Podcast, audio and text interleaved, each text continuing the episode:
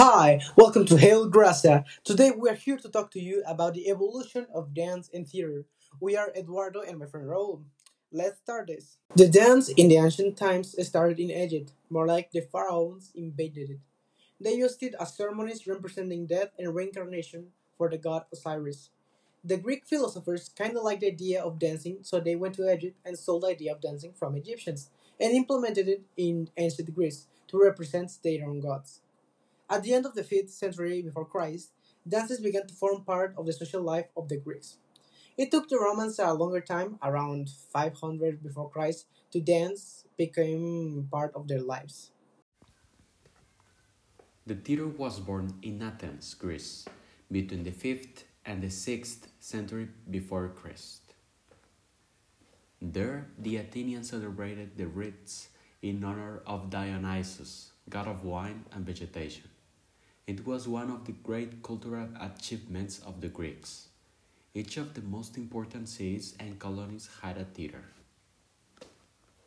Greek theater.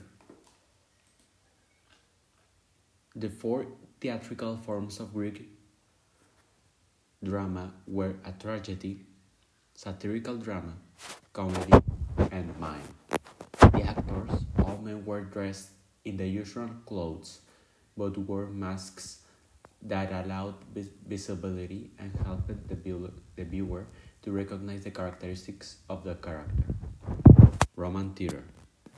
The Roman theater itself did not develop until the 3rd century before Christ. Although theatrical production was initially associated with religious festivals, the spiritual nature of these events was soon lost. As the number of festivals increased, the theater became entertainment. In the Middle Ages, surprisingly, the church didn't destroy anything of value. They liked the dance pretty good, actually. Also, some fathers didn't like it for being lewd. Uh, they even spread it further within the northern tribes, like the Celts and Anglo- Anglo-Saxons and the Gauls. Medieval theater. Spanish theater, like European theater, arose linked to religious worship, the Mass, the central liturgical celebration in the Christian religion. Is in itself a drama, a representation of the death and resurrection of Christ. One thing can be attributed to Renaissance in terms of dance, and that is that the invention of ballet. And more specifically, in Italy and France, where, uh, where dance grew the most since they had teachers and dance instructors. That's pretty new for them. Renaissance theater. The Protestant Reformation put an end to the religious theater in the mid of the 16th century, and the new and dynamic profane theater took its place.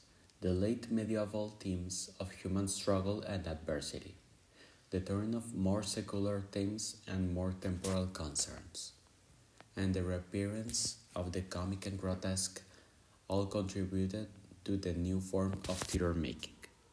After the World War One, the arts in general seriously questioned values and searched for new ways to reflect individual expressions and a more dynamic way of life. At this time, the first manifestations of modern dances arose. From the 20s to the present day, new freedoms in the movement of the body were the triggers of, for changing attitudes towards the body. Music with Latin, uh, African, and Caribbean influence inspired the proliferation of dance halls and dances such as rumba, samba, tango, or cha-cha. 20th century theater. From the Renaissance onward, the theater seems to have striven for total realism, or at least for illusion of reality.